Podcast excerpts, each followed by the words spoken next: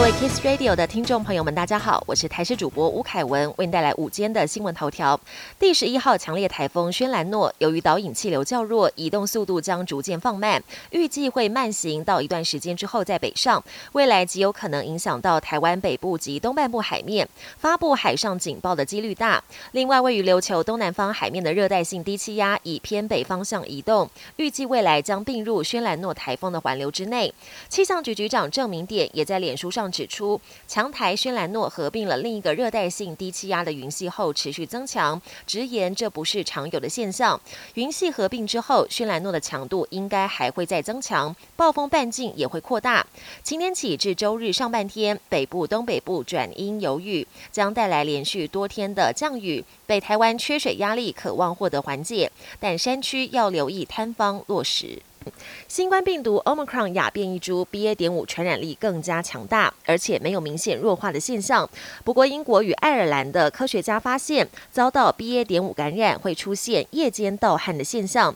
当现在英国大部分的地区都脱离致命大流行之际，科学家们也忙着研究更多有关 BA. 点五所引起的症状。明年的基本工资是否调涨，将在今天揭晓。基本工资审议委员会由劳动部长许明春主持会议。会前，他致辞的时候表示，希望今天会议顺利，做出决议，能劳资双赢，给最基层劳动者更好的保障。许明春指出，经济虽然有疫情、国际情势等不确定因素。但在国人努力之下，我国经济成长仍有不错表现。主机总处预测今年经济成长率百分之三点七六，希望经济果实能劳劳资共享。国际焦点：对抗 Omicron 变异株，美国 FDA 正式批准辉瑞及莫德纳的双价疫苗。两家药厂的升级版追加剂，除了能对抗 BA. 点四和 BA. 点五变异株，对原始病毒株也依然有效。民众必须完整接种，或是打追加剂满两个月才能接种新版疫苗。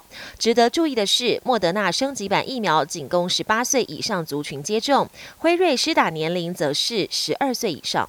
国际原子能总署的专家团队抵达扎波罗热市后，一号将前进此行重点扎波罗热核电厂，确认内部的安全状况。率团的国际原子能总署署长表示，第一阶段工作就需要好几天，但俄方却表示只给一天的时间。而就在这个敏感时机，核电厂所在的城镇遭到炮击，加深核能外泄的疑虑。当地政府也举行大规模演练。世界各国目前都面临通货膨胀的困境，民众最直接的感受就是物价飞涨，荷包大缩水。在英国，电费半年价格翻倍，酒吧业者大喊吃不消；在澳洲，蔬果价格节节攀高，澳洲人说已经贵到快买不起。连法国连锁量贩业者也表示面临必须涨价的压力，但又怕消费者不上门，生意真的很难做。本节新闻由台视新闻制作，感谢您的收听。更多内容请锁定台视各界新文与台视新闻 YouTube 频道。